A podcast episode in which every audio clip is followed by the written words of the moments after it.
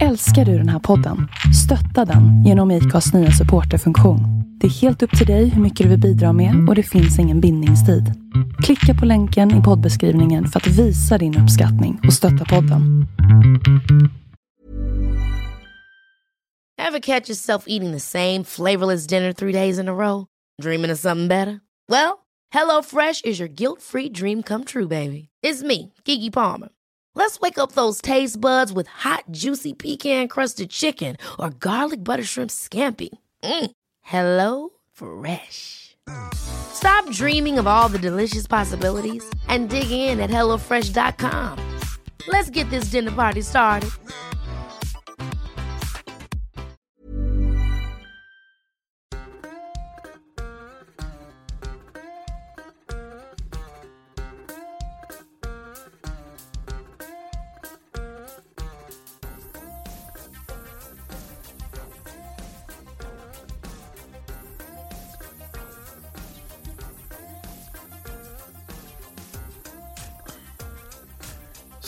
Jag är redo.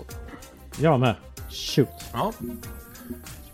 För 11 månader sedan spelade jag in avsnitt 14 av Vi måste prata. Och då ringde jag upp Rickard Axdorff i Örebro, eller strax norr om Örebro. eh, För att prata om frihet, vad banjohögen är och livet i allmänhet på den svenska landsbygden. Och nu har det hänt saker, inte på landsbygden, men i skogen, vilket gör att jag finner det ytterst lämpligt att återigen säga välkommen till Vi måste prata till Rickard Axdorff. Hej på dig. Vad tack för att jag fick komma tillbaks. Vad trevligt. Då, då gjorde jag inte bort Ja. mig helt sist i alla fall. Det känns ju skönt på något sätt. Mm. Du är den första som får ett helt nytt avsnitt av gästerna som har varit med. Eh, Per-Ola, Ulrika och Agneta fick vara med i Fredagsmys, men då hade de inte huvudrollen. Men det har du idag. Härligt. Jag är... Och då fan var det så här, att jag i lastbilen satt och lyssnade på Bondepraktikan, vilket är en podd som jag rekommenderar alla att lyssna på. Där ni intervjuade en riksdagsman som på grov värmländska eh, förklarade vad som är på väg att hända i den svenska skogen. Just det. Kjell Arne Ottosson. Precis. Kristdemokrat va, från någonstans nära den norska gränsen. Så nära den norska gränsen så att värmländskan låter som någon från Oslo som håller på att drunkna i bearnaisesås. Alltså det var riktigt grovt. Ja. Eh, berätta. Eh, sammanfattningsvis, Mm. du ska ut och räkna fåglar. Ja men precis. Eh, egentligen så borde vi ju ta oss tillbaks i tiden rätt rejält i sådana fall. Eh, för att få en slags bild av detta. Ja, Eh, kör. Det började ju med att vi gick med i EU. Ni kommer ihåg de där kepsarna vi hade på oss. Det stod så här, med någon, 94 var det va? Eh, massa Mm, stjärnor och grejer runt. Eh, och eh, med det så följde, följde då med ett antal förpliktelser. Eh, bland annat så blev vi begåvade med eh, eh, artskyddsdirektivet. Eh, där då även fåglar finns med. Eh, och när svenskar implementerar saker i svensk lag då gör vi det ordentligt.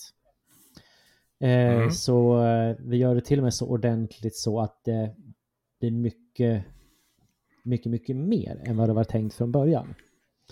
Vad är tanken med artskyddsdirektivet om vi landar där? Man vill, la- om- alltså tanken är ju på något sätt att vi, vi, vi och, och det ligger på något sätt även i, i ryggraden på oss som brukar naturen, liksom ett, ett slags generationsmål att vi ska lämna efter oss eh, en värld som är bättre än den vi tog över.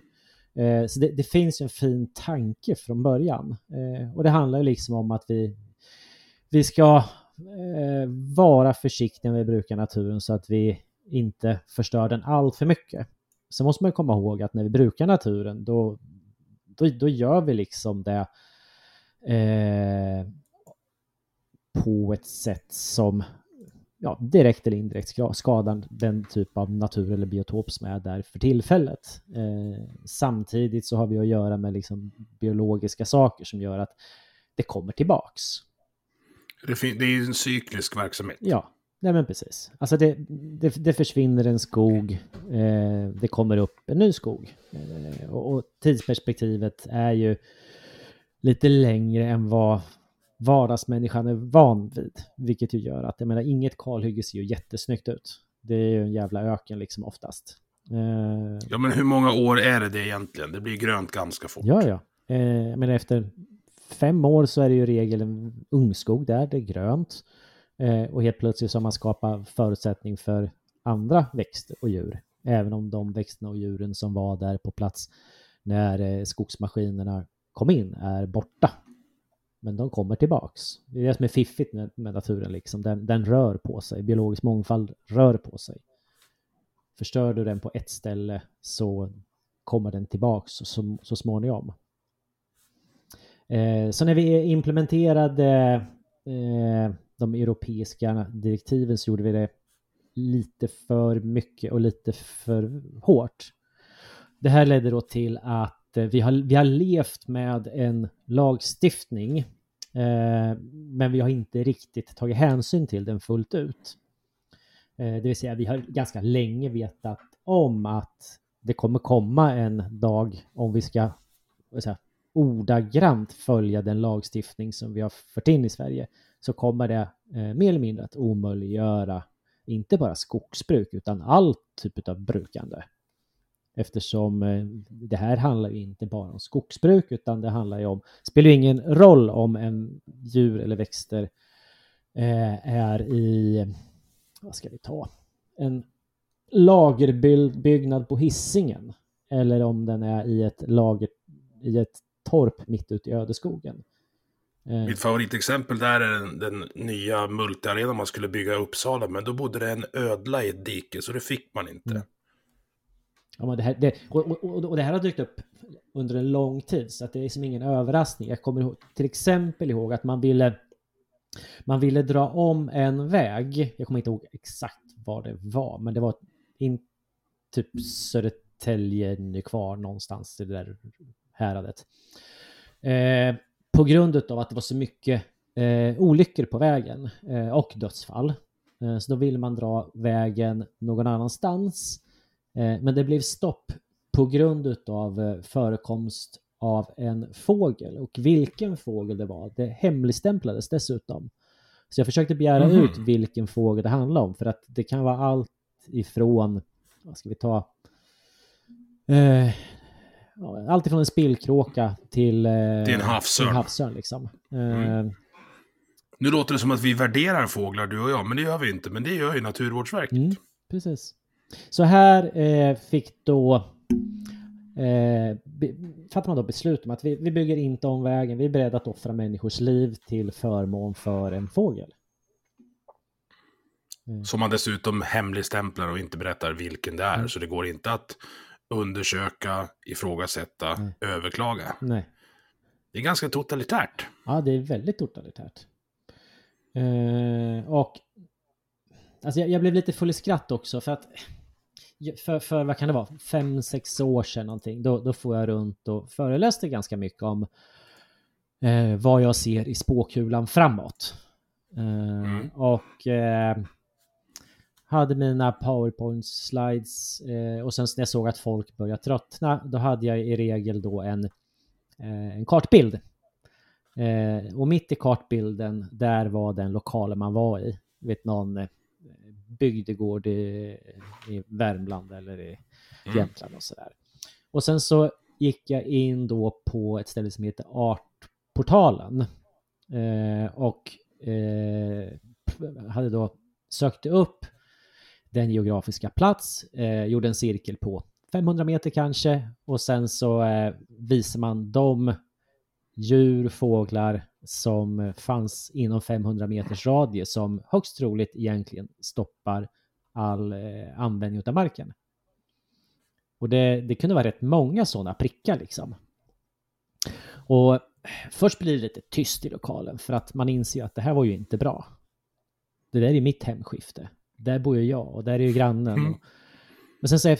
Det där, det där är ju skogen som, ska, som är min pensionsförsäkring. Ja, exakt. Ja. Man, och sen så efter ett tag så... Ins... Som, som farfar har planterat. Ja, ja, ja. ja, ja. Som var en mm. kohage för en liten stund sedan som har blivit vet, byns bästa blåbärsskog just nu. Eh, så då blev man lite förskräckt, men sen så insåg man ju att den där Axdorff, han överdriver ju i vanlig ordning. Eh, en alarmist. Eh, det där går inte liksom att lita på fullt ut. I veckan så kom, fick jag tillsänt, tillsänt mig från en kille som jobbar i skogen ett mejl, en kopia på en mejl från Skogsstyrelsen, alltså den myndighet som handlägger avverkningsanmälningar. Eh, och då var det exakt... Vi, vi stoppar där ja. Rickard, för, för, för en...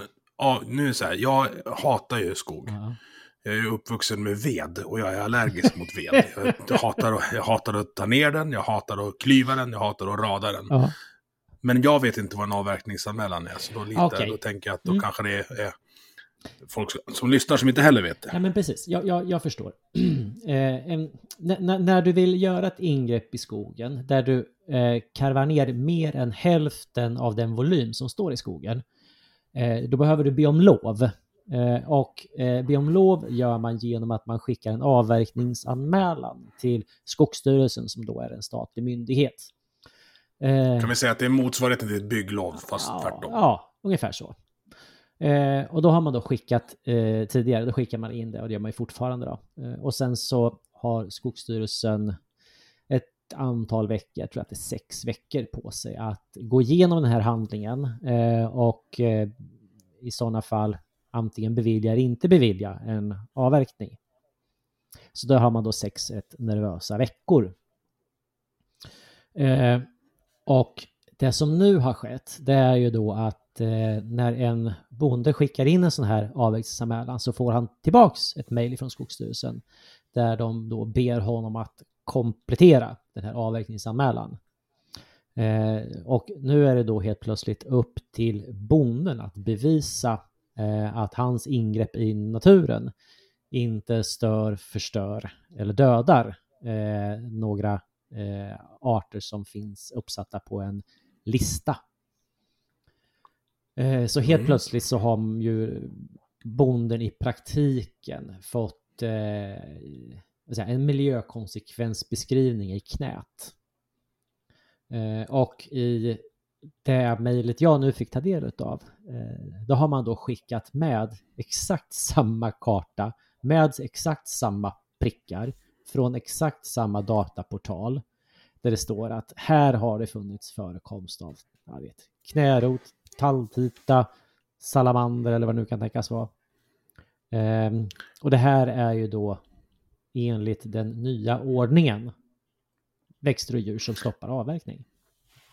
Med risk för att jag blir arg av svaret, mm. hur hamnar de här djuren på listan? Eh, ja, alltså det är ju ett stort antal människor med stort naturintresse. Eh, precis som, man måste komma ihåg sådär att anledningen till att man söker sig till ett jobb eller till en näring eller till en livsstil som har att göra med att bruka naturen är inte för att man hatar naturen utan tvärtom för att man har en förkärlek för naturen. Eh, det, det, det, är naturligtvis, jag kan uppleva att det är sorgsamt att eh, hugga ner en skog, för man har, haft en relation med det. Men det är även sorgsamt att klubba ihjäl en gris för att man har haft en relation med det. Fördelen med både skog och grisen det är att du, du får en ny skog där så småningom och du får en ny relation eh, som du kan leva med. Eh, Medan precis likadant med grisen, där kommer det kultingar. Och det här, det här är ju liksom en del av ett liv.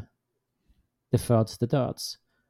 Eh, mm. och, och i någon mån så tror jag väl kanske att vi, vi har kommit lite för långt ifrån det här rätt jobbiga ögonblicket där saker och ting föds och, och dör.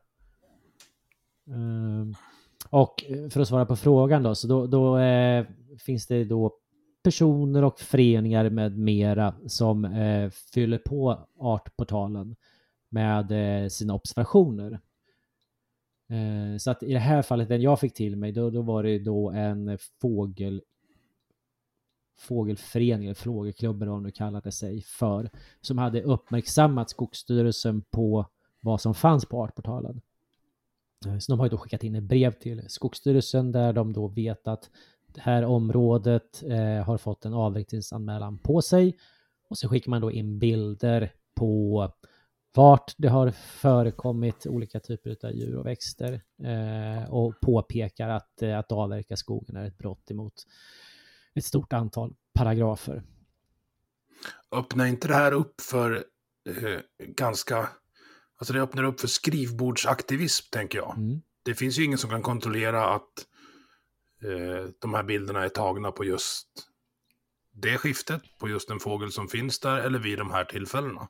Eh, jo, alltså eh, ja, det, det, man, man, har ju då så här eh, någon typ av handutrustning med GPS-koordinater på sig som man lägger bredvid eh, blomman eller bredvid eh, Ja, okej. Okay. Så, det, ja. det, finns ett visst, det finns något slags kontrollsystem för det i alla fall. Ja, jo, men det gör det. Eh, eh inte alla gånger naturligtvis, men, men något typ av kontrollsystem finns ändå. Även om man inte behöver vidimera när man lägger in eh, i artportalen.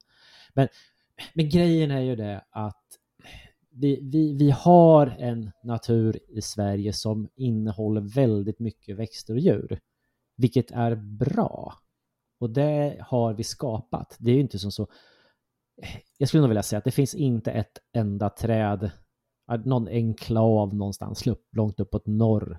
Men i övrigt så, så finns det du ser ut genom ditt fönster, genom din bilruta eller vart du nu är.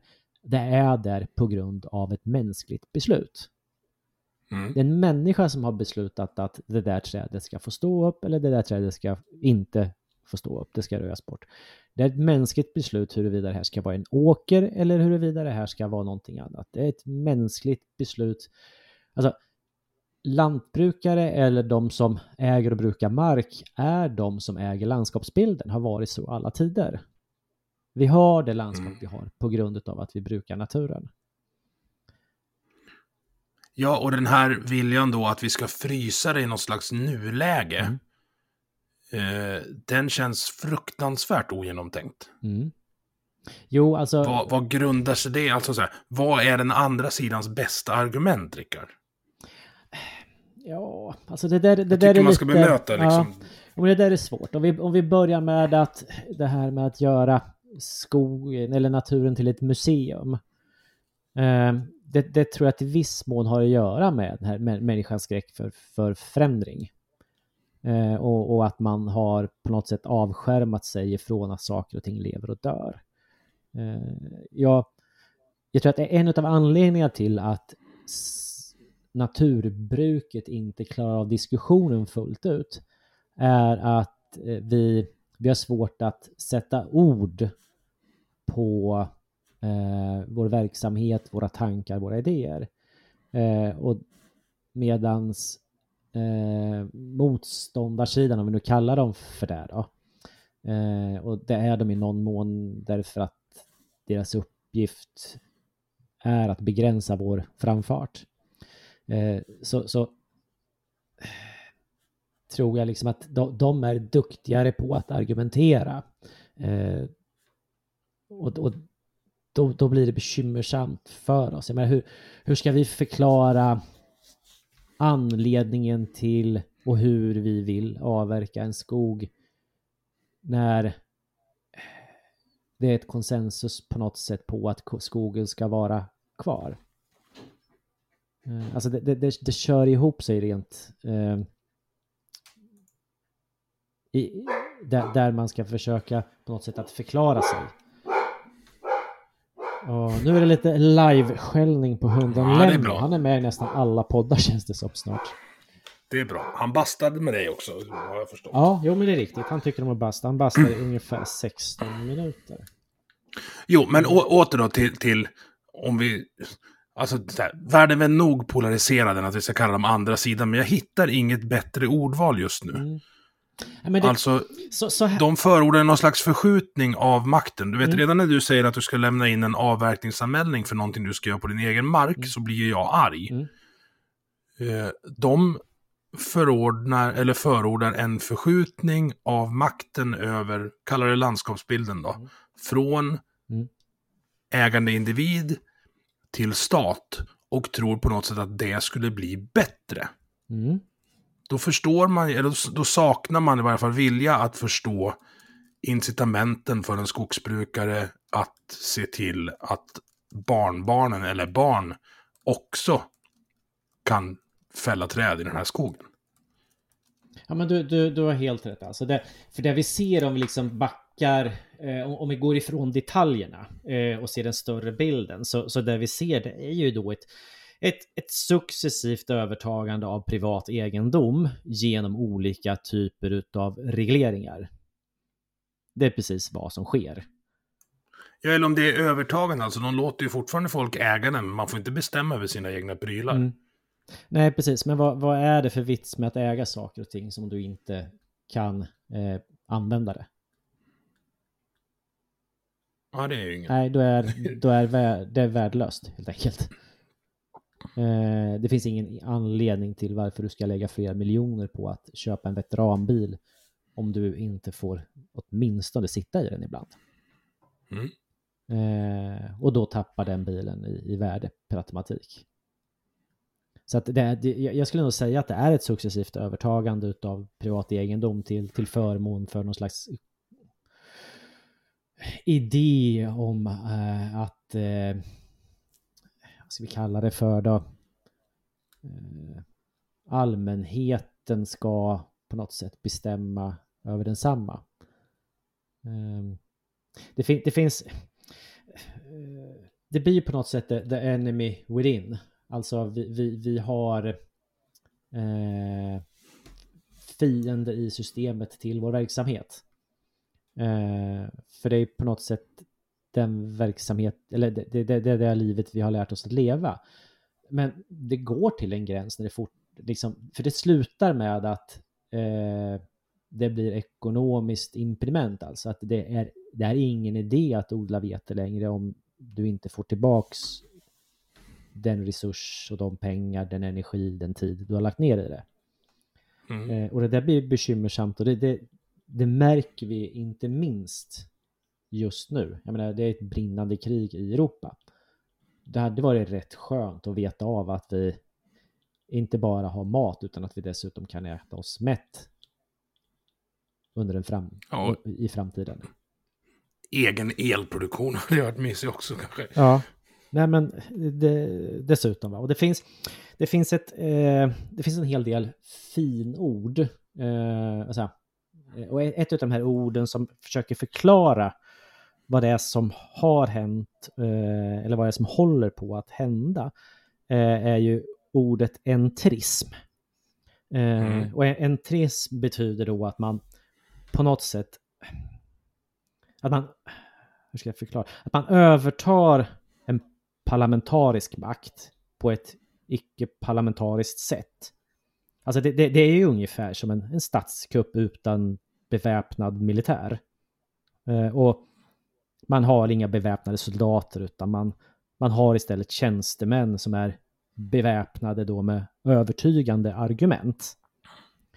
Eh, och då utifrån någon typ av förutbestämd idé då så, så infiltrerar man viktiga, jag kallar det för samhällsfunktioner då.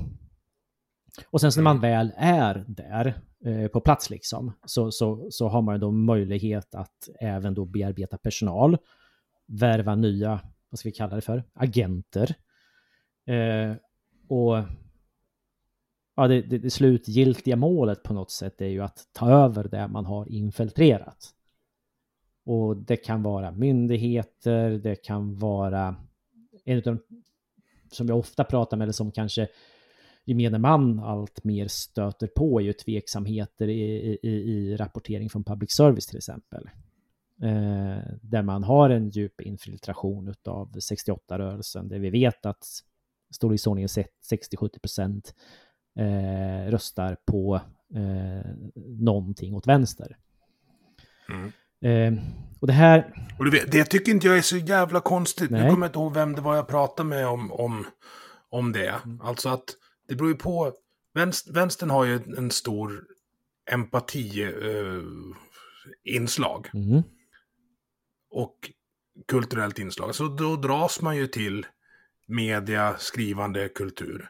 Medan de som är höger, de är lite mer åt, åt vad heter det, eh, ingenjörshållet eller vad man ska säga, ingenjörer och ekonomer. Mm, mm. Och då, alltså så här, läser du civilingenjör så hamnar du ju inte på Barnkanalen. Det säger ju sig själv.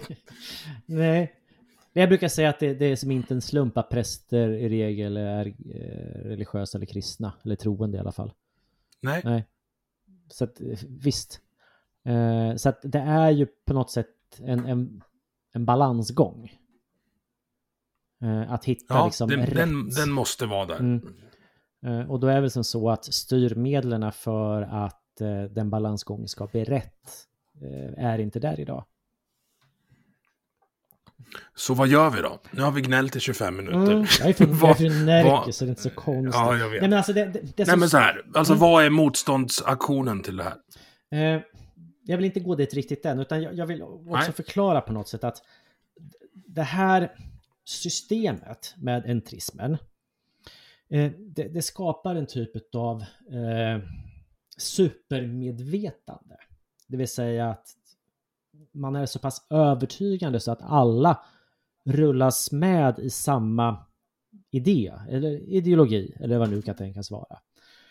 Eh, så att ryggradsmässigt så, så accepterar man liksom att när, när kossor pruttar så dödar det mänskligheten och att när att skogsbruk det är liksom det är miljöfarlig verksamhet att eh, bygger du en tomt sjönära eh, så, så dödar du allt liv i sjöarna och att man accepterar att det på något sätt pågår ett systematiskt utdöende av arter och så vidare. Och, det, och när ingen längre vågar ifrågasätta, när ingen längre törs eh, tänka självständigt.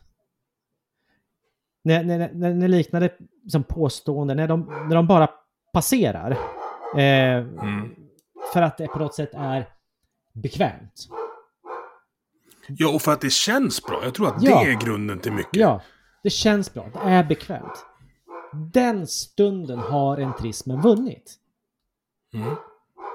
Och Man redovisar aldrig alternativkostnaden. Nej. Alltså allting har en alternativkostnad. Jag, jag, fan jag skulle varit bättre på käll, men jag, jag läste en undersökning här att det är fler som har dött av solceller än av kärnkraft de senaste 50 åren. Mm. Inklusive Fukushima och Tjernobyl. Ja, På grund av att folk ramlar ner när man sätter upp dem. Ja. Nej, men det är väl inte helt omöjligt. Ska... Och tar man, tar man då också... Lämna jag säga? på det! Nu är det live. Nu är. Nej, men tar man då, tar man då också eh, och, och liksom enkel bråkräkning, Mm. det vill säga antal skadade per kilowatt, Mm. då blir det ju inte ens en fight. Men vägen dit går ju i att tillintetgöra känslosåsen som just nu är, nu höll jag på att säga rådande paradigm, men det skulle jag aldrig säga, men du förstår vad jag menar. Förstår exakt. Så hur löser vi det då?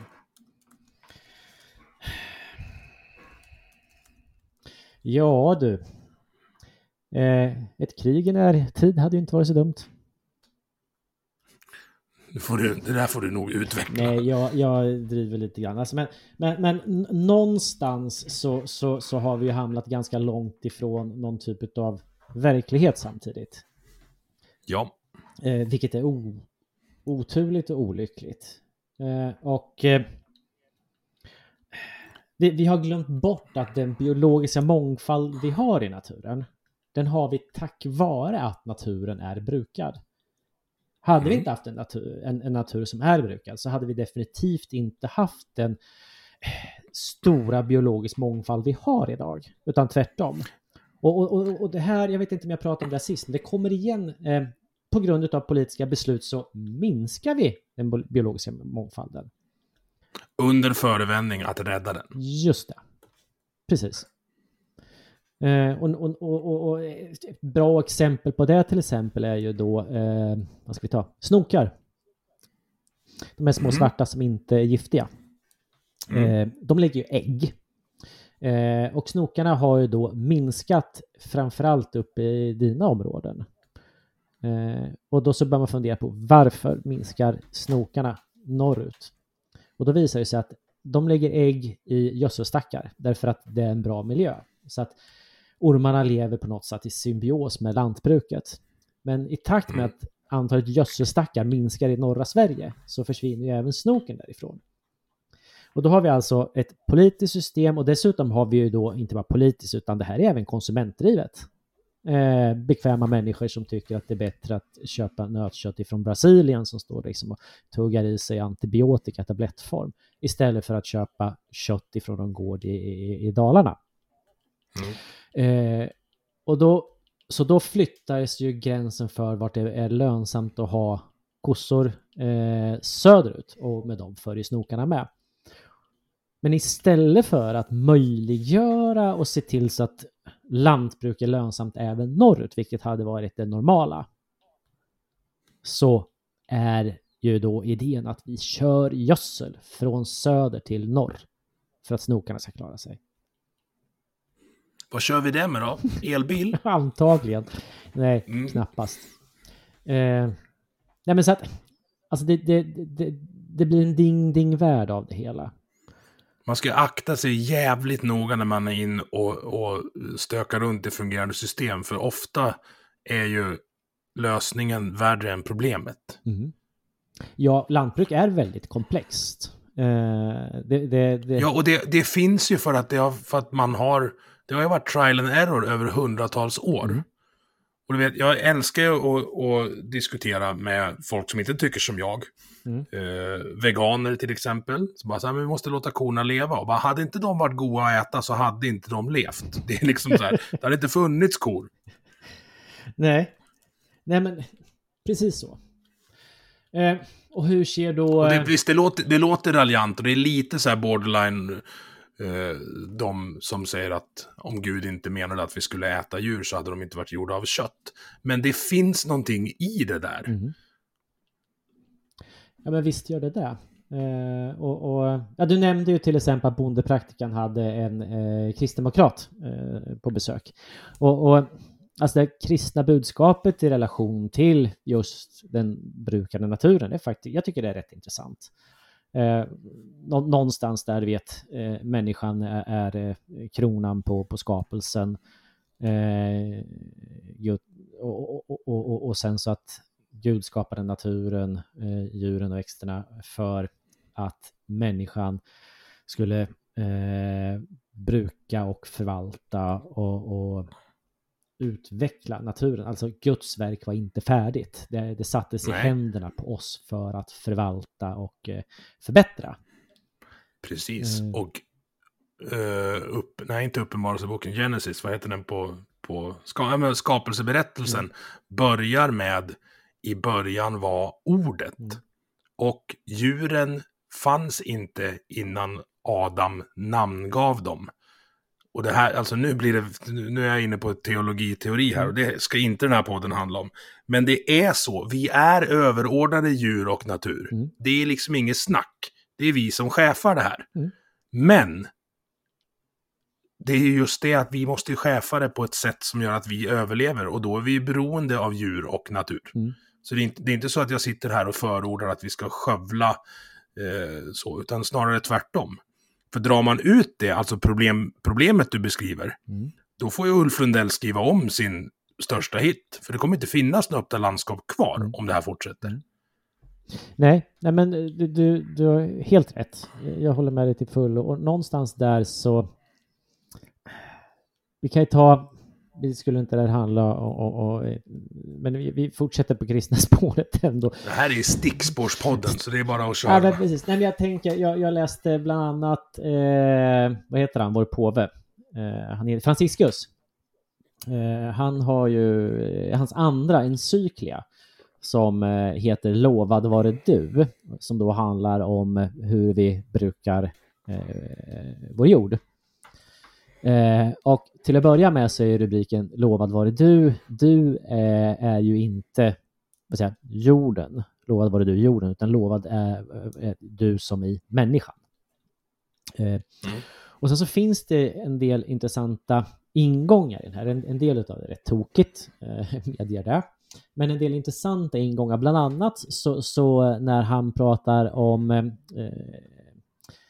eh, att använda gensax eh, så, så pratar de om det i, i positiva ordalag. Eh, alltså som att vi eh, har tagit Guds verk och att vi förfinar det.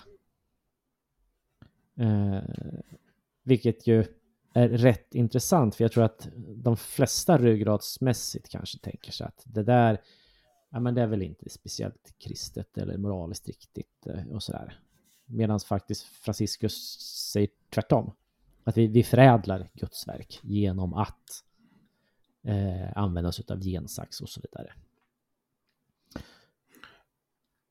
Alltså gensaxen är ju bara en, en förlängning på att vi lär oss mer om hur världen fungerar. Mm.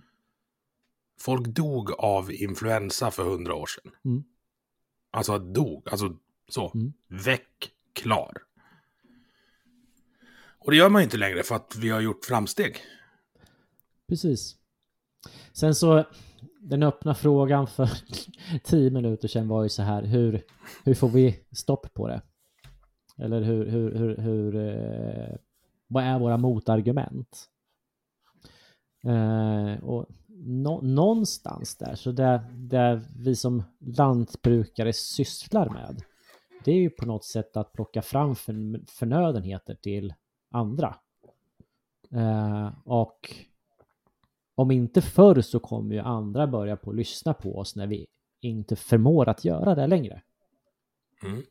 Eh, och och det är ju på gång. Alltså så här, antalet bönder antar jag att du har koll på hur, om det har, här, har det ökat eller minskat de senaste 50 åren, Rickard? Ja, men det, det, det går ständigt neråt. Eh, och, och man, man, det som är lite intressant, man kan titta då på, på ytan, ytmässigt Sverige. Eh, om man då bara, bara tittar på jordbruket. Eh, så ytmässigt så har vi ungefär lika stort jordbruksmark alltså det som det inte växer träd på, eh, som Danmark. Mm. Eh, och, men, men vi försörjer, vi försörjer ungefär halva vår befolkning kan vi säga, ungefär fem miljoner. Eh, Medan Danmark försörjer ju många, många fler på samma yta. Så det finns ju en väldigt stor potential för Sverige att producera mera mat. Och vi kan i Sverige mm. producera mat bra mycket mer, eh, både klimat och miljömässigt, än på andra platser på jorden. Eh, så att producera mer i Sverige hade på ett globalt perspektiv varit bättre än att producera mindre. För vi måste lik förbannat liksom få i oss mat och bygga våra hus och vad det nu kan tänkas vara. Mm. Eh, och att ta det från andra länder bara för att vi, vi tycker att det är skönt att slippa se ett hygge i Sverige. Därför så eh, accepterar vi att ta virke från någon annanstans, för då slipper vi se det och så vidare. Eh, frångår ju på något sätt det som är själva grundbulten i svenskt lantbruk, lantbruk det vill säga förvaltartanken och, och, och, och eh, generationstanken. Eh, så att vill, vill man på något sätt, eller jag tror så här att det här, det, det blir en förändring först när konflikten blir tillräckligt stor. Mm. Eh, och den konflikten vad det gäller just fåglarna, för att koppla tillbaka till fåglarna. Eh, kort recap, vi tog in en lag i Sverige, vi överimplementerade den riktigt kraftigt. Nu får vi inte avverka på grund av fågelförekomst till och med. Eh, den här lagen har vi haft länge, eh, men vi har kunnat leva med den därför att eh, konfrontationen har inte varit så stor. De som företräder på något sätt oss som brukar, i det här fallet skog, eftersom det är skog som har handlat under luppen, har inte tagit eller skapat konflikten. För du måste ha en större konflikt för att få en politisk påverkan. Eh, vilket nu har resulterat i att Skogsstyrelsen själva via sin generaldirektör eh, har gått ut med en ny ordning i skogen som innebär nu att det i praktiken är stopp för skogsbruk. Så att vi har alltså en myndighetschef som har skapat den konflikt som näringen borde ha skapat för minst tio år sedan. Och det har han gjort medvetet då alltså? Ja, jag är helt övertygad om det. Eh, han är antagligen... Han vill påpeka orimligheten, Ja. är det så vi ska... Ja. ja. För att den lagstiftning som vi har om, och den som myndigheten nu säger att vi ska leva efter ordagrant, den är inte nödvändig för fåglarna. Inte alls, utan det är inte det han säger. Det är inte det Skogsstyrelsen generaldirektör säger, att vi måste läsa det ordagrant för annars blir- går det dåligt för fåglarna. Det han säger är tvärtom, att vi kommer köra det här ordagrant. Eh, och ni behöver göra om lagen för att lagen gör skogsbruk omöjlig. Hur fungerar det där? Alltså du är ju politisk sekreterare för, för Moderaterna i Örebro, så du är ganska påläst om, det, om sådana här saker. Betydligt mer än, än undertecknad i alla fall. Mm. Men det är ju ett EU-direktiv som är implementerat. Mm. Hur stor frihet har vi som enskild medlemsland att ändra på hur vi implementerar det? För det är det det handlar om. Mm. Min, min, min bedömning är att skulle vi implementera det här s- vad säger jag, i den lägre halvan av hur det är utformat från början, alltså om vi kallar det för den engelska versionen, då har vi inga problem. Och du bedömer att det skulle liksom inte påverka artrikedom eh, i en negativ riktning. Nej, tvärtom. Det skulle påverka i en positiv inriktning.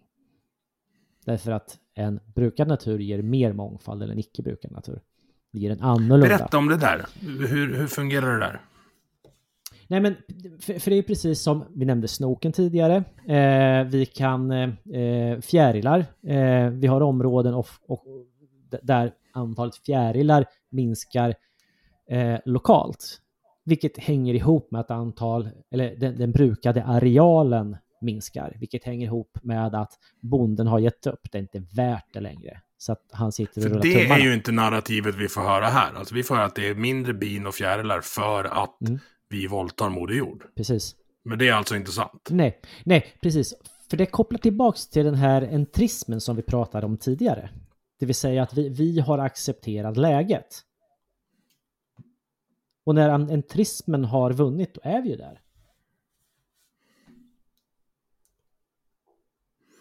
Det man gör med Mm. fjärilar till exempel, det är ju då att ja, men då åker man ut med, med en grävmaskin och sen så skrapar man lite grann i ytan utav jorden för att man måste blottlägga jord för att i sin tur ska komma upp en viss typ utav eh, växtlighet som är nödvändig för, för fjärilarna för dess levnad och fortplantning. Istället för att en bonde hade plöjt marken. Och det, kost, det, alltså det kostar också pengar. Alltså Ja. om bonden åker ut och plöjer marken så är det en plusaffär Mm. för honom eller henne. Mm.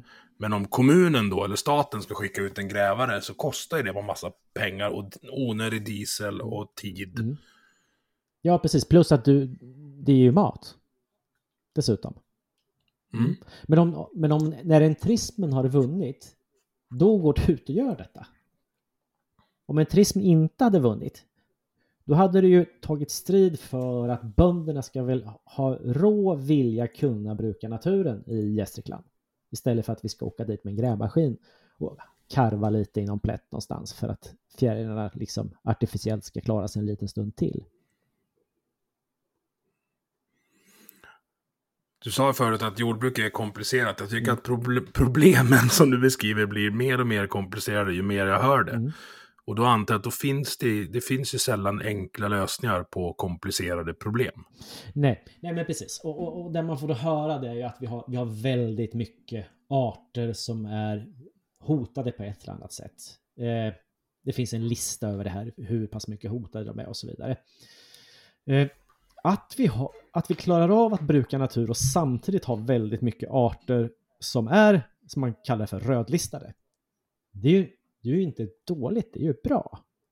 Det är ju ett bevis på att systemet funkar. Mm. För klarar vi, klarar vi av att bruka natur som håller de här rödlistade arterna, då är vi på helt rätt bana. Och vi får, vi får ju fler, alltså vi, vi har ju inte en, vi får, vi får fler arter i Sverige så att vi har en nettotillväxt av olika arter i Sverige. Alltså vi, vi har ju, det är inte som så att vi har fler arter som dör ut utan vi har fler arter som kommer till.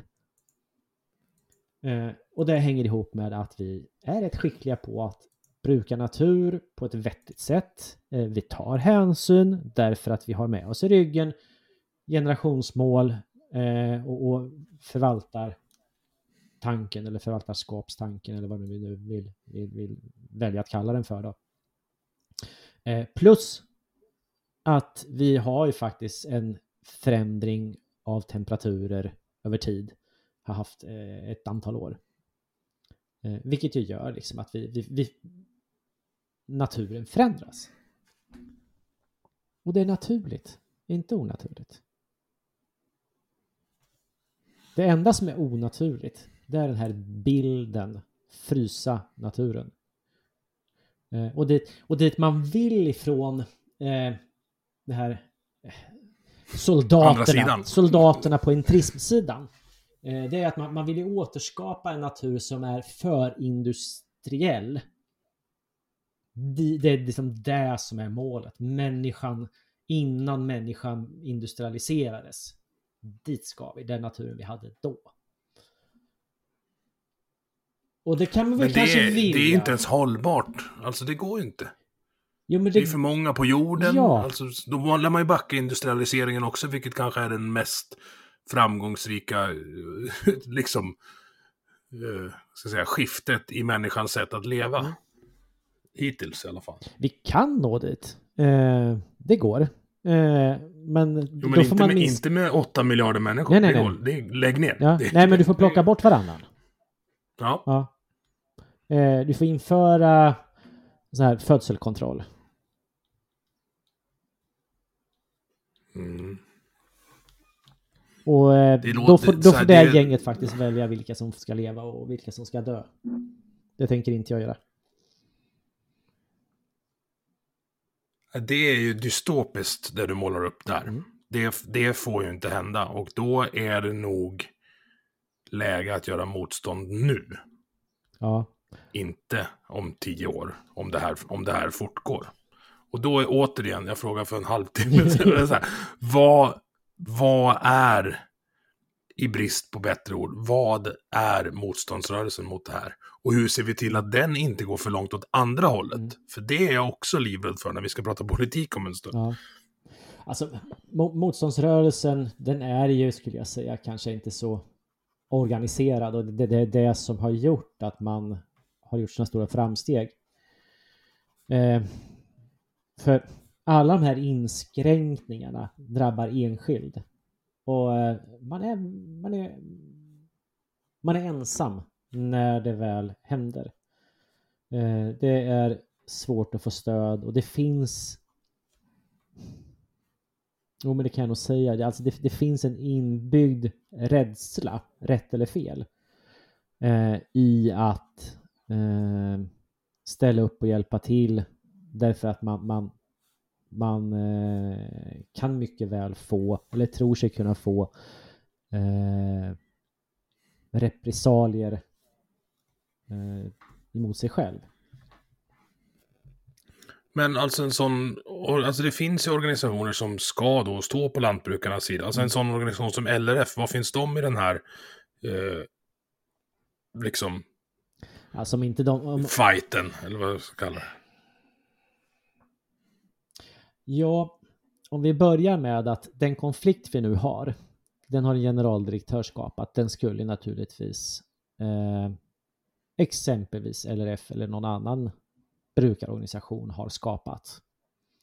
Eh, för man, man får inte till en politisk förändring med mindre än att du får en stor konflikt som gör att politiker faktiskt måste agera.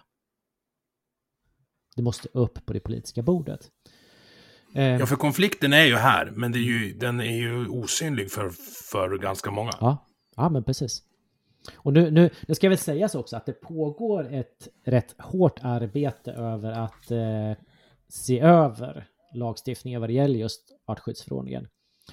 Eh, och, och hur den kommer att se ut, det vet vi ju inte. Men, men det Sverige har gjort, det finns ju alltså olika lister eh, med olika fåglar i det här fallet. Eh, där man har slagit ihop dem. Eh, och tidigare så, så har man väl kanske varit sett mellan fingrarna mellan den light-listan, om vi ska kalla det för det då.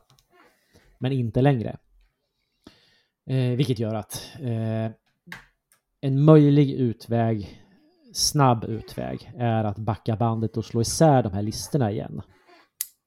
Men då är vi fortfarande bara backa tillbaks bandet till hur det var för tre, fyra veckor sedan. Det är ju inte bättre än vad det var för tre, fyra veckor sedan, men det är avsevärt mycket bättre än vad det är just nu. Så det man borde göra, det är ju helt enkelt bara att riva upp hela artskyddsförordningen och börja om från början. Istället för att göra små justeringar tills det blir tillräckligt tyst i ledet. Men jag är rätt övertygad om att det, det är där vi kommer att hamna. En quick fix som gör det, vad ska jag säga, på något sätt överlevnadsbart att leva med. Mm. Men då blir det ju så, då är det överlevnad, inte lev, livskvalitet mm. som blir prioriteringen. Mm. Och det är, det duger inte. Alltså för, för en, alltså det ska vara hållbart att bo på landsbygden. Mm. Det ska vara öppna landskap, det ska vara lokalproducerat mm. och det ska vara svenskt. Mm. Men det säger man ju bara utåt. Man jobbar ju inte för det någon jävla stans. Alltså det, det sker ju ett visst arbete, det gör det. Eh, men det är långt ifrån när... Alltså pro problemet med, med landsbygden på något sätt är, är ju då att man, man är i, i, i, en ond spiral dessutom. Därför att ska du på något sätt jobba med påverkansarbete, eh, du behöver en rejäl kassa till att börja med. Och, och, och vi är under, underkapitaliserade. Alltså det, det är få som har råd att eh, ta striden. För det kostar. Mm. Ja. Men jag, jag, kan gå till mig själv. Jag tog en strid eh, gentemot Länsstyrelsen i Örebro län. Därför att min uppfattning var att Länsstyrelsen i Örebro län hade fattat ett beslut som bröt emot miljöbalken, det vill säga att Länsstyrelsen bryter emot miljöbalken. Eh, och det beslutet de hade fattat skulle då påverka min möjlighet att bruka min mark avsevärt neg negativt. Mm. Så därför var jag tvungen att ta den här striden. Eh, därför, och då, då snackar vi om förvaltningsrätt, det vill säga jag får betala allting ur egen kassa. Eh, och ja, men det kostar mig i storleksordningen kanske 100 000 att driva detta. Eh, och i Mark och miljödomstolen så säger man då att det är uppenbart att Länsstyrelsen i Örebro antingen har tolkat reglerna fel, alternativt inte förstår dem. Alltså man, man bygger in att det till och med finns no, någon typ av aktiv handling. Det är ganska hård kritik är, från en förvaltningsrätt. Ja, men ver, verkligen. Eh, och det som då händer, det är ju att ja, jag står ju där med mina kostnader eh, och får inte betalt för dem. Det har kostat mig 100 000 att få rätt. Eh, Länsstyrelsen å andra sidan, eh, det som når dem ifrån eh, Mark och miljödomstolen, det är att och vi återremitterar ärendet. Gör om, gör rätt. Hade jag brutit mot, mot miljöbalken, då hade jag fått sanktionsavgifter, jag hade fått en böteslapp. I värsta fall så eh, miljöstörningsavgifter och det, kanske fått suttit i finkan en stund, vad vet jag. Eh, så att, och är man då beredd att ta detta? För det, som då... det är inte så många som är det, alltså, bara, alltså det blir ju lawfare, ja. alltså bara hotet om att det ska bli domstol mm. räcker för att få de flesta att backa. Ja. Och det är en maktobalans som inte är mm. vad, vad, vad, våra grundlagar är menade att skapa. Mm. Det är fel. Det är fel och det som dessutom händer det är att jag får, jag får eh, brev ifrån Mark och miljödomstolen att jag får rätt. Jag tror att det var på torsdagen. Eh, åker ner till Göteborg på fredag för att lyssna på eh, Ghost och Metallica. På, på fredagen runt lunch, då ringer Länsstyrelsen. Då tänker jag så här, fan vad skönt, nu ska de ringa och be om ursäkt. Nej, icke. icke. De ringer och talar om att de vill på måndag komma ut och göra en eh, djurskyddstillsyn. Ja, inte relaterat till det första ärendet? Nej, ren bestraffning Nej. som jag ser det. Ren bestraffning. Du, du har opponerat dig mot oss. nu åker vi ut och sen så gör vi livet surt för dig.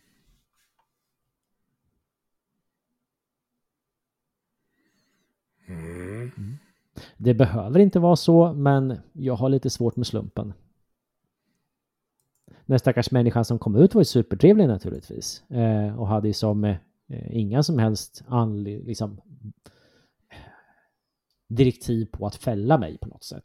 Eh, men Men det är, det är ändå så. någon har, alltså, någon har placerat ju- henne på gården av en anledning.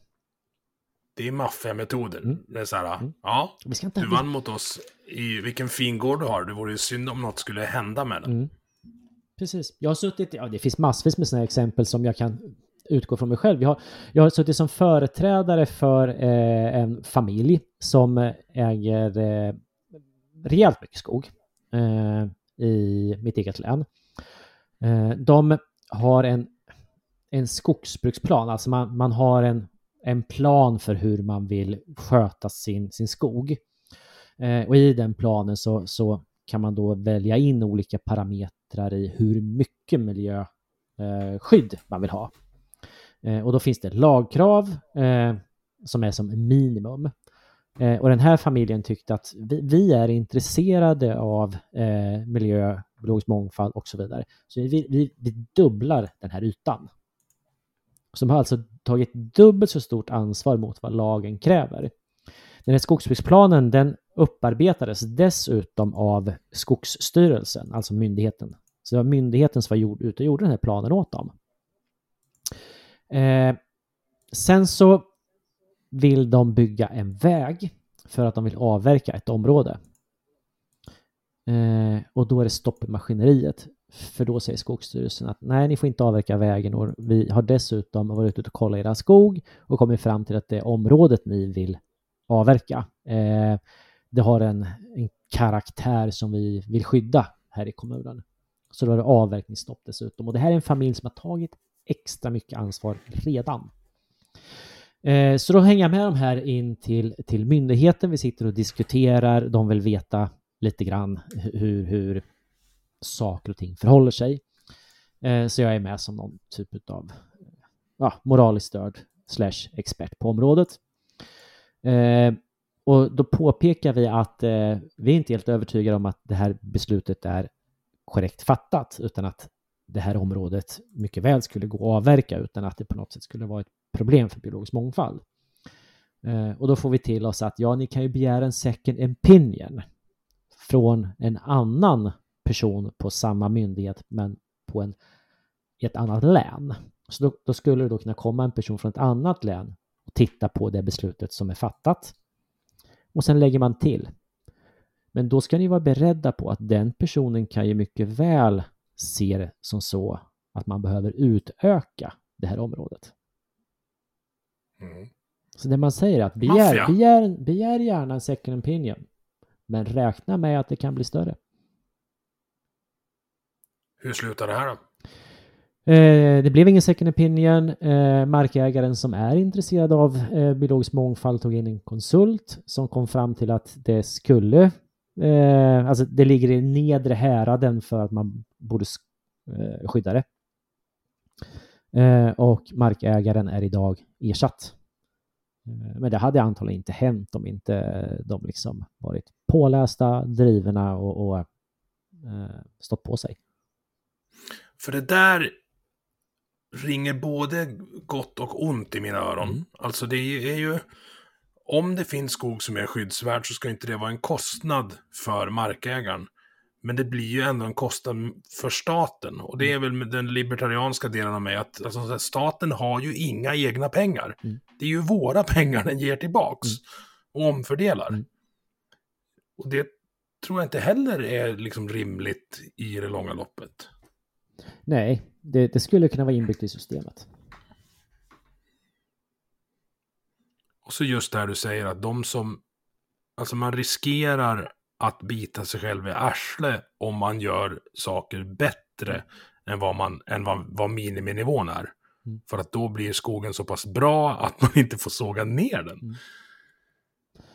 Eh, frun i hushållet eh, säger både innan och efter, eller under hela det här eh, förloppet ska vi säga, eh, att eh, hon, hon kommer inte vilja, hon kommer inte vilja att hennes familj ska driva den här i släkten, för det är en släktgård, i fler generationer. För hon vill, hon vill inte att någon ska få uppleva detta. Så det här är sista generationer.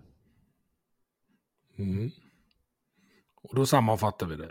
De vill egentligen bara driva sin släktgård Mm. som den har drivits. Mm. Och för att någon på Skogsstyrelsen eller motsvarande Mm. vill att saker och ting ska vara som det var och alltid har varit, Mm. så kommer man nu se till att det släktbandet bryts. Mm. Det är alltså 100% kontraproduktivt mot vad uppdraget från staten till den här myndigheten är. Mm. Det är fullkomligt orimligt. Ja. Sen så kan man ju säga så här att ja visst, det funkar på många ställen också. Ja, men är det gott nog? Jag menar, för över den här verksamheten till sjukvård för att vara drastiska. Mm. Sjukvård. Okej, kirurgen. Eh, vad ska vi ta då? Hjärttransplantationer. Och sen så har vi en, en trism som säger att eh, eh, kirurgen ska använda miljövänliga, eh, miljövänligt material när de opererar. Ja, vi byter ut droppslangarna till samma material som pappsugrören på McDonalds. Precis. Mm. Resulterar i att det går bra för de flesta, men en del går och dör. Ja, men det är ett problem för de som dör. Eller att de ska börja, liksom istället för skapeller, ha träslevar. Det är ett problem för de som dör. Det spelar faktiskt mindre roll att det fungerar ibland. Det ska fungera alltid. Det måste vara rättssäkert. Och är inte egendomsskyddet rättssäkrat? För antingen så har man en äganderätt eller också har man den inte. Den är binär. Du kan inte, du får inte, du ska inte reglera bort den. Det strider mot allt. Rakt av. Och dessutom så leder det inte till några nyttor.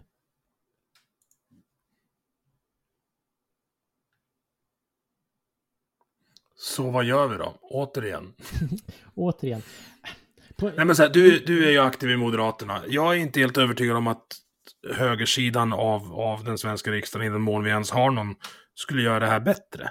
Så det här är inte politiskt betingat på det sättet. Eh, när den trismen finns överallt. I alla system. I alla partier. Eh, den, den är ju... Vad säger väger tyngre. Eh, ju längre ut till vänster på skalan på något sätt som du, du, du är.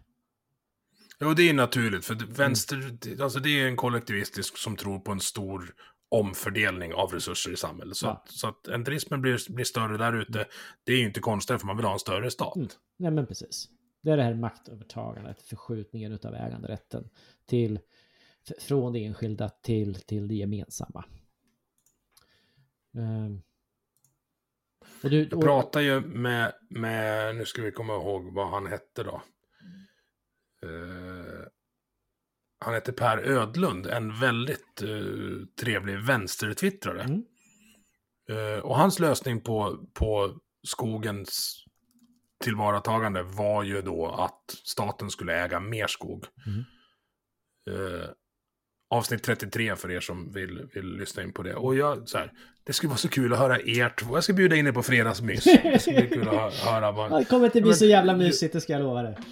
Nej, men just för att ni är respektfulla Ja. i, i, i varsin del. Ja. Och jag kommer muta den som, som är dum.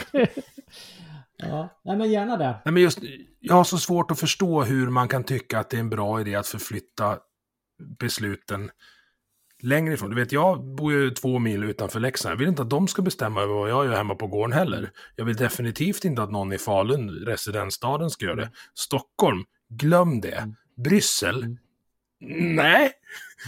Det det är väl ingen, här, om jag vill bygga någonting på min gård eller såga ner ett träd, då kommer jag göra det. Mm. Och det och så här, mig kommer de kanske inte dra inför rätta för det, hoppas jag. Eh, men jag tror ju att ju större diskrepans det finns mellan regelverket och de som blir utsatta för det, desto fler kommer börja skita i det. Mm. De frågar inte helt enkelt. Och det kanske inte är bra heller, även om det, det är lite lockande. Ja, men alltså, ska, vi, ska vi ha lagar, eh, då är det ju på något sätt rätt vettigt att lagarna eh, är möjliga att Det måste följa. vara baserade på verklighet. Ja, att de är möjliga att följa. Och, och Mm. om man tvingas att bryta mot lagen för att på något sätt ha en vettig, vettig verksamhet eller ett vettigt liv eller vad det nu är. Men då, då, då börjar vi ju liksom i, i, i en spiral där man struntar i lagen mer och mer. För den, Mm. den blir bara tokigare och tokigare. Ja, men ta trafikregler som, alltså om, om någon bestämmer att ja, men här, här på motorvägen ska det vara 30 de här 200 meterna mitt i. Mm. För att, och så, så här, varför ska det vara det då? Nej, det bara är så. Mm. Då kommer ju inte folk åka 30 där. Nej. Så vi hade, det, vår trafikingenjör här satte upp stoppskyltar på den största vägen ut från, från arenan. Mm. De fick de ju ta bort, för det var ingen som stannade. Det går inte att bötfälla 8000 människor varje gång det är hockeymatch. Liksom. Och då ska man komma ihåg att man blir av med körkortet om man inte stannar. Ja. Men det är värt Sen är det lite annorlunda trafikregler här när det är hockey. Vi har bland annat blixtlåsprincipen ut på huvudled. Mm. För att folk, ja men det är så här, det är landet för mig. Att folk fattar att ja, men det är så vi måste göra, för annars är det jag som blir stående där en halvtimme nästa gång. Mm. Man släpper ut folk. Mm. Dels det. Men sen så kan man fundera på vad är det som gör att man inte stannar när man vet att i andra vågskålen så ligger det att jag blir av med lappen. Mm. Ja, Jo, det är för att risken att åka dit är obefintlig också. ja, men det är inte hela sanningen. En del av sanningen är faktiskt eh, att obstruera emot det här tjuvsamhället. Det tog ändå en timme och sex minuter innan du nämnde tjuvsamhället. Det står här som en punkt. jag vet. Ja, jag vet. Jag gillar tjuvsamhället. Alltså tjuvsamhället sprang jag på för väldigt länge sedan. Eh, jag tycker det är ett bra, bra beskrivning på något sätt. Det kommer ifrån, åh, vad heter karln då? Eh, eh, han heter ju... Eh, vad fan. Hjälp Jag mig. vet inte. Han står, han står staty utanför LO-borgen. Eh, Joakim Lamotte. ja, nej, han står precis bredvid Joakim Lamotte faktiskt. Han heter ju då... Eh, det rimmar, jag har sagt fel en gång, då sa jag Aron Flam. Men han heter ju inte Aron här är bra Flam. content. Ja, eh, och det har jag fått påpekat. Eh, det var, det, jag tror för övrigt att det var i den här podden för ett år sedan.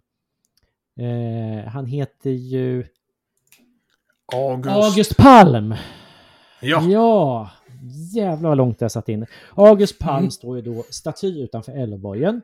Eh, han var väl vad man skulle kunna säga den första socialdemokraten. Eh, han eh, stred mot vad han kallade för, för tjuvsamhället. Eh, det vill säga de som la sig i människors liv för mycket. Eh, han stred på något sätt för en samma typ av frihet som det är rätt många andra som strider för idag. Eh, men vi har inte röd armbindel längre. Han startade upp eh, tidningar. Eh, han blev kastad i, fängelset i Långholmen i omgångar på grund av vad han tyckte och tänkte. Där finns det kopplingar till, till exempelvis Karl Hedin idag. Som blir kastad i Mm. häktet för vad han tycker. Så att jag tror att August Palm idag inte hade varit aktiv socialdemokrat utan han, han hade möjligen eh, blivit gestaltad i snubben som stod ett litet tag bredvid honom. Eh, alternativt kanske han hade tillhört eh, banjohögern Mm. eller någonting annat liknande. Eh, alltså, det, det har hänt väldigt mycket de senaste 100-120 åren. Jag fattar inte varför Socialdemokraterna inte liksom läser på om August Palm och så han den andra en uh, försnillad skattekrona, Mm. en stöld från folket. Mm. Om de skulle göra det, vilket jag tror att de skulle kunna göra under Magdalena Andersson, Mm. då, då är det hundra år till. Precis. Och, och just, du, du, kalla mig banjo och kalla mig höger. Jag tror inte det skulle vara jättedumt heller. Alltså, vi måste börja banta ner staten lite grann. Och då så här, nej, jag vill inte lägga ner vård, skola och omsorg. Jag vill sluta lägga pengar på skit, för jag är tramsfobisk. Mm. Alltså det, det går för mycket skattepengar till för mycket bös. Jag, jag håller med dig fullt ut. Eh, och det finns en fara och en risk också nu skulle jag säga i, i det politiska systemet. Eh, inte bara i Sverige utan överlag.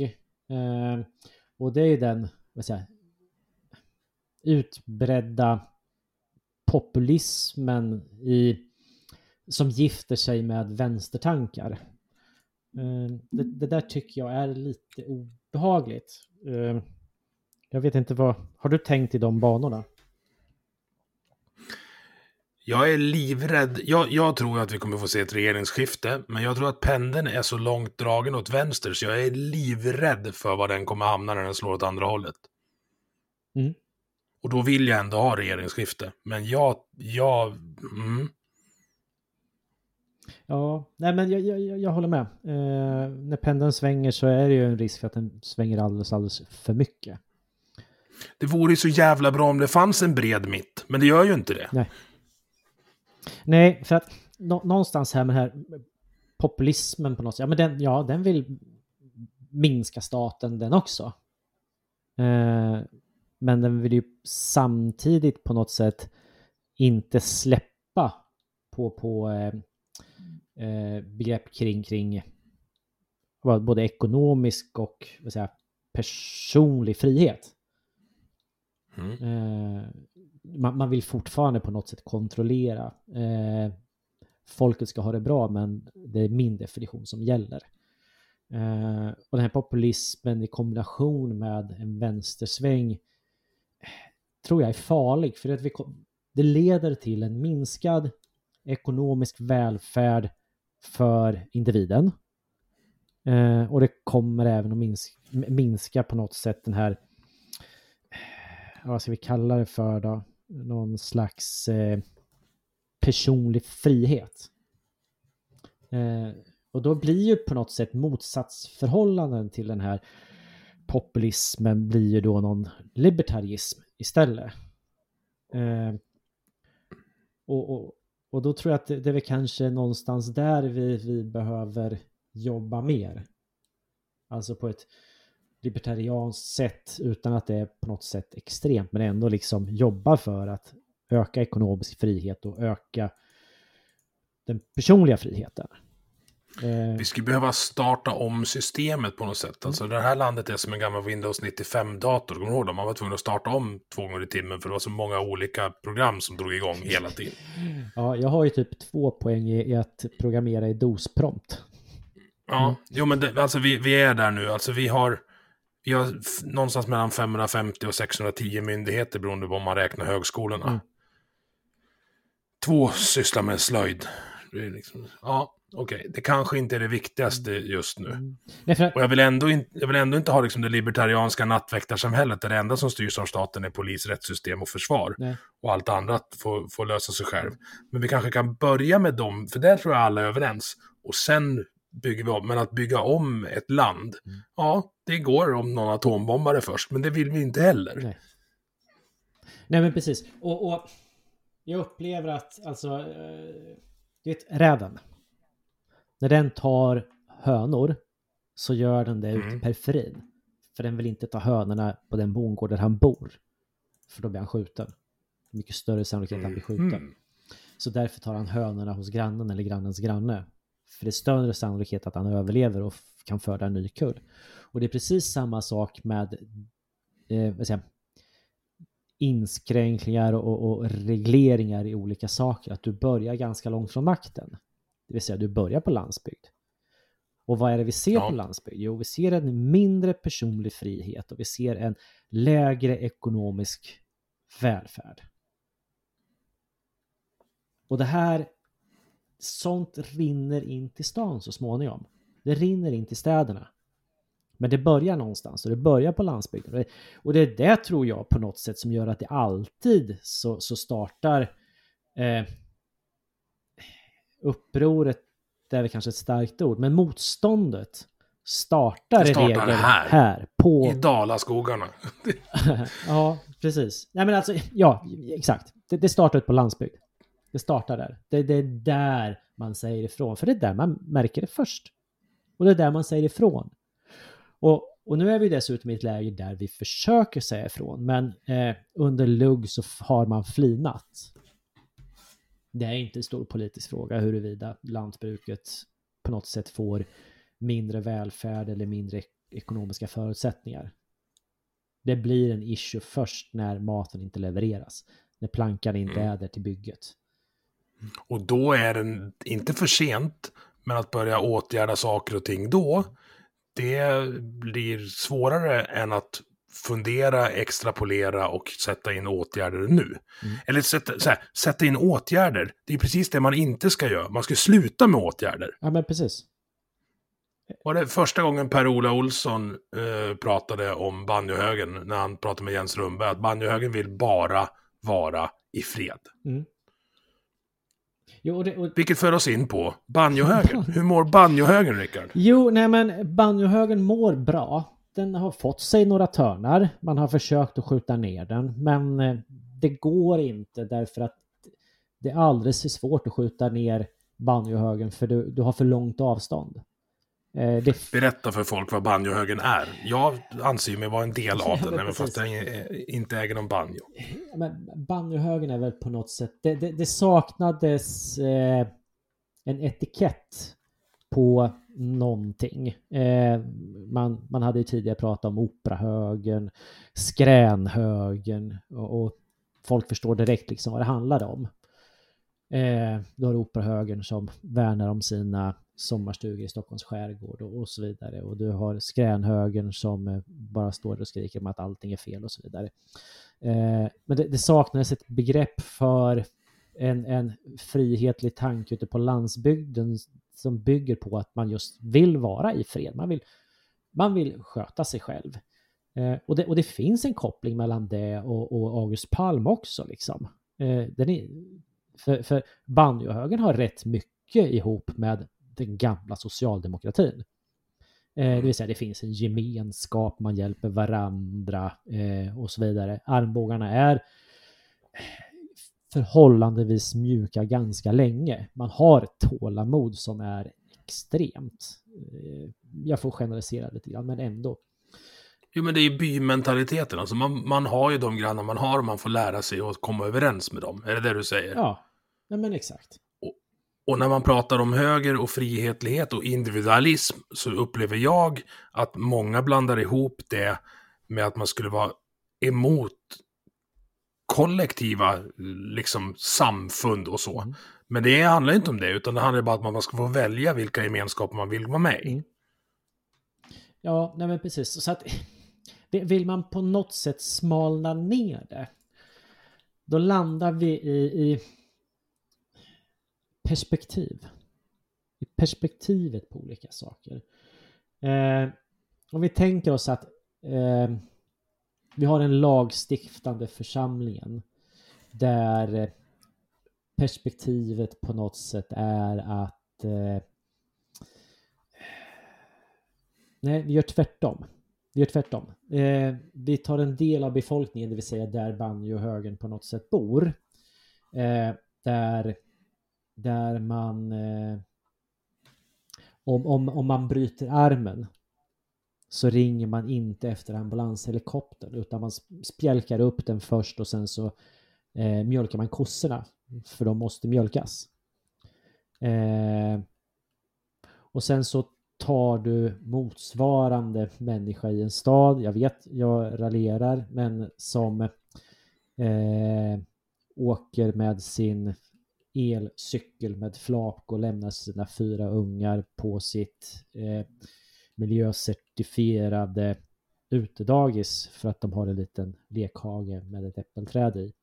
Eh, som får punktering på vägen. Eh, och tar allmänna medel för att se till så att det var hundrade meter ska finnas en eh, luftpump så att han kan fylla på eller ett lagringskit eller någonting i den stilen.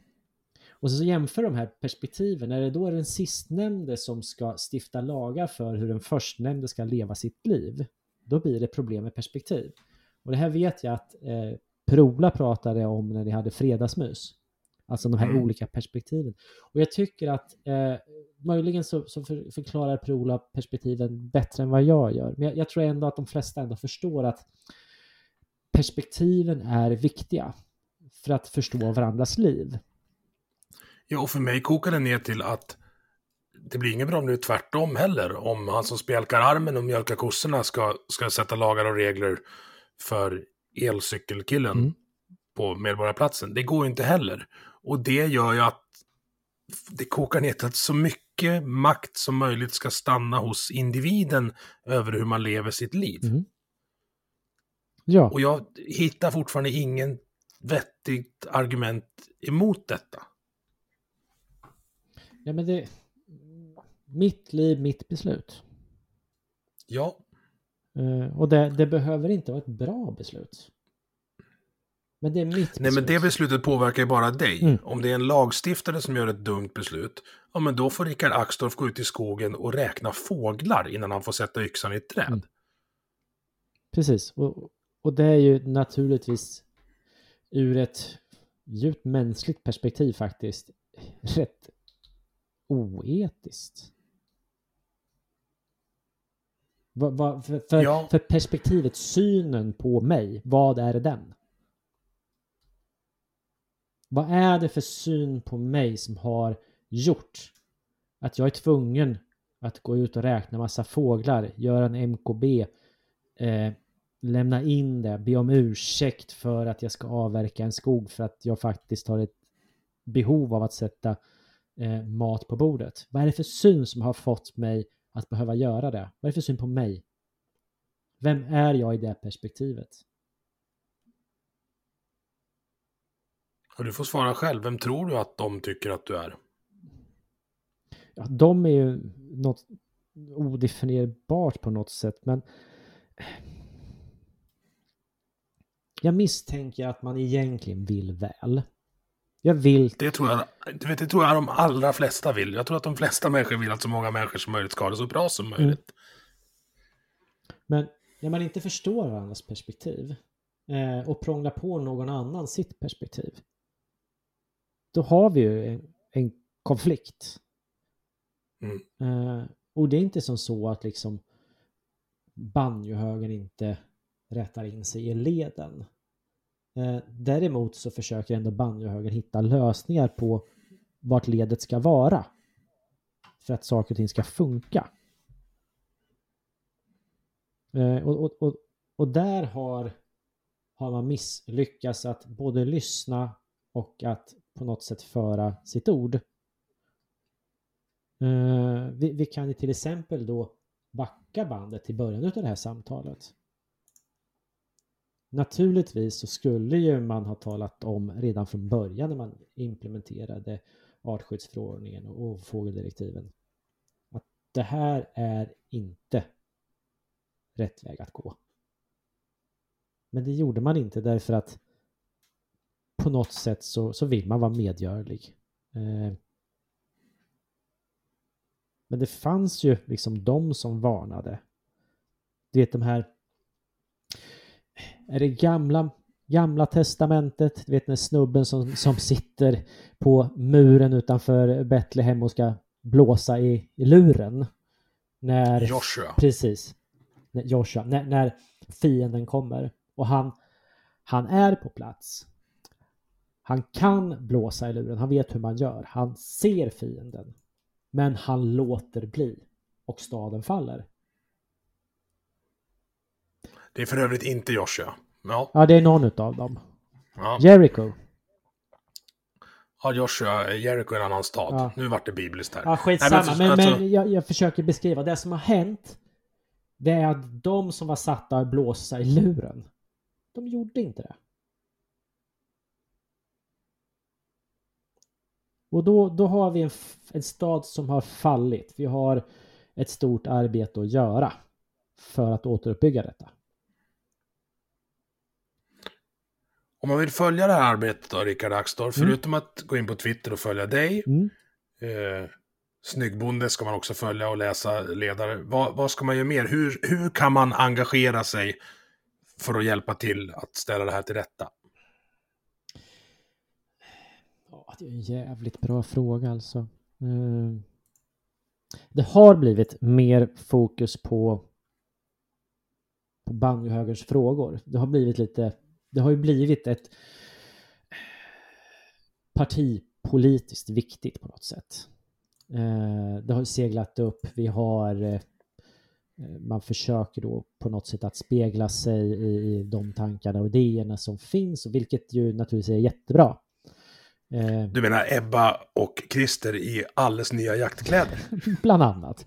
Men vi har ju Ja, liksom, okej. ja men vi har ju personer runt om också som man ser eh, stoltserar med banjo i sina eh, bios på olika sociala medier och så vidare. Så det, det, det, det finns en, en växande kultur kring att vi, vi kanske har bommat någonting som är viktigt eh, för, för, för, ja, både för en själv, för landet, men för enskilda individer.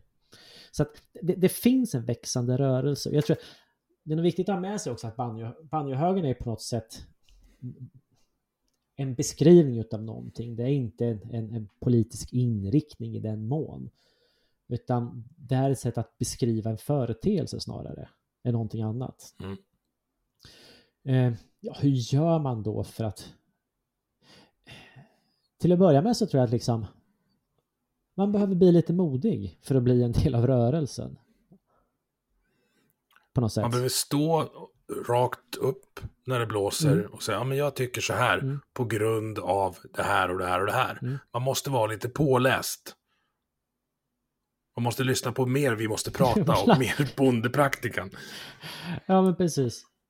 Eh, ja, för att det, det finns en stor kärlek i banjohögern. Eh, och när man har försökt att skjutit ner den så har man ju då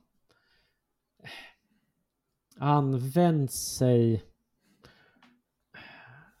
av metoder men inte lyckats på något sätt. Eh, Mm. när, när, för där, hur skjuter du ner någon vars, där, där, där den går fram så växer det rosor? Det är Mm. svårt. Du måste på något sätt förstå innebörden av det hela. Och, och det är inte sällan som det har varit kulturjournalister dessutom som har försökt att skjutit ner frågor kring, kring banjohögern. Därför att där vi, det banjohögern på flera plan, jag menar, gör, är ju att beskriva en kultur. Så att vi beskriver vår egen kultur. Vilket ju andra i staden har på något sätt i uppgift att göra. Eh, och då blir det jobbigt. För då beskriver vi ju någonting som vi själva lever i. Eh, och och det, det är klart att där, där, där har du någon slags utav gnissel. Mm. Det är bra. Gnissel är bra. Mm. Det indikerar att någonting rör på sig som inte har rört på sig på ett tag. Och det tror jag är Mm. jättebra. Och så kan vi applicera Super Mario-paradoxen på det också. Att kommer det fler och fler fiender så är du på väg åt rätt håll. ja, men precis. Ja, jag tänker förresten Dalarna. Du säger att det är, det är där kampen på något sätt börjar. Eh, Ja, historiskt sett så har vi städat av dansken några gånger. mm, jag ska berätta en rolig historia om det. Eh, som kommer få Dalarna att framgå i, i, i bra dagar. Jag, jag drog igång en ideell förening eh, för ett stort antal år sedan. Den är väl vilande kan man, eller slumrande just nu. Men i alla fall. Eh, som heter Naturbrukarnas Sverige. Eh, jag får runt i hela landet och letar efter något typ av startkapital. Eh, och det hette då att den där Rickard Axdorff, han var alldeles för konfrontativ. Det gick inte liksom att få loss pengar. Men när jag väl hamnade hos besparingsskogarna i Orsa och hos en matriark som då var Mm. vd där, Carita, då sa hon ungefär att ja, att, ja du vet Rickard, vi har motat dansken ur det här landet förr, så vi ska nog göra det en gång till. och sen så såg de till att eh, hjälpa till så att vi kom igång. Och för det är jag eh, Dalarna, Carita och eh, Orsa Besparingsskogar evigt tacksam. För hade inte de gjort det, då hade det sett ännu värre ut. För att naturbrukarna har varit en stor drivande anledning till att det inte är värre än vad det är idag. Då avslutar vi med att säga tack till Carita mm. och kom gärna med och prata i podden någon gång. Rickard, jag vet att du ska iväg på annat. Mm. Ut i skogen kanske? Eller ska du in till Rådhuset? Eh, rådhuset.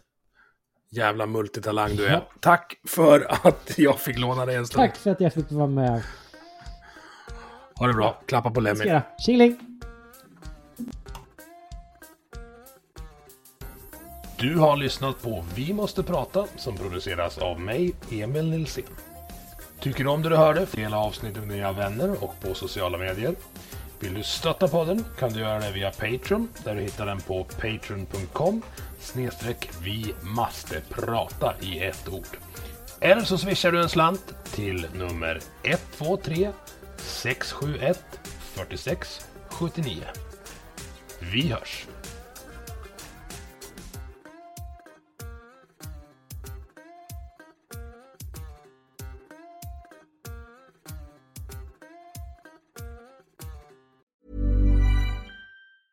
Ever catch yourself eating the same flavorless dinner three days in a row? Dreaming of something better? Well, HelloFresh is your guilt-free dream come true, baby. It's me, Gigi Palmer. Let's wake up those taste buds with hot, juicy pecan crusted chicken or garlic butter shrimp scampi. Mm.